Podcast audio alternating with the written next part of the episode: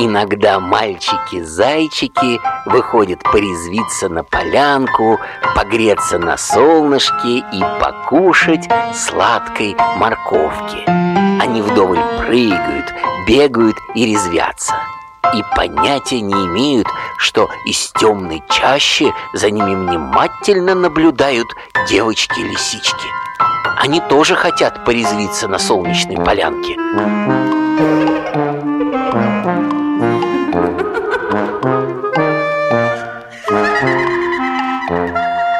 Этом им еще очень нравится ловить мальчиков-зайчиков и отбирать у них всю морковку и капусту.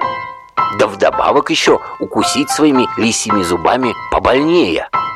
И все бы было ничего, ведь мальчики-зайчики очень резвые и, если это понадобится, могут прыгать с такой скоростью, что ни одна девочка-лисичка их поймать не сможет.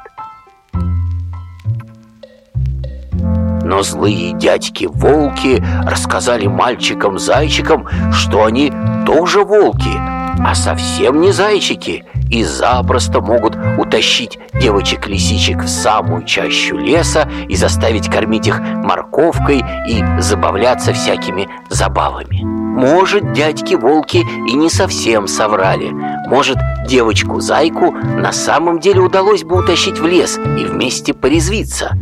Но мальчики-зайчики хотят девочку-лисичку, а девочку-зайку они не хотят. И всегда стараются себя убедить, что они мальчики-волки. Когда на поляну прибегают девочки-лисички, мальчики-зайчики гордо прыгают вокруг них, высоко подняв ушки, потирают свои лапки и грезят о сказочных забавах в чаще леса.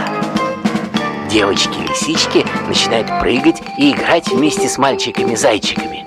А мальчики намекают, что уже хотят с ними углубиться в самую чащу леса.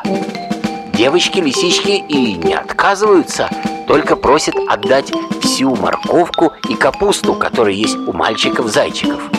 Те с дуру и отдают, а девочки-лисички «Хвать морковку!» Ой. Да как кусь мальчиков-зайчиков за ухо, больно-прибольно, и в лес бегом.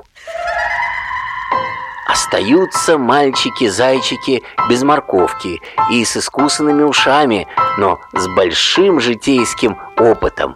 Хотя некоторые зайчики остаются с маленьким опытом и, чуть вылечив уши, снова бегут на полянку с морковкой ждать девочек-лисичек.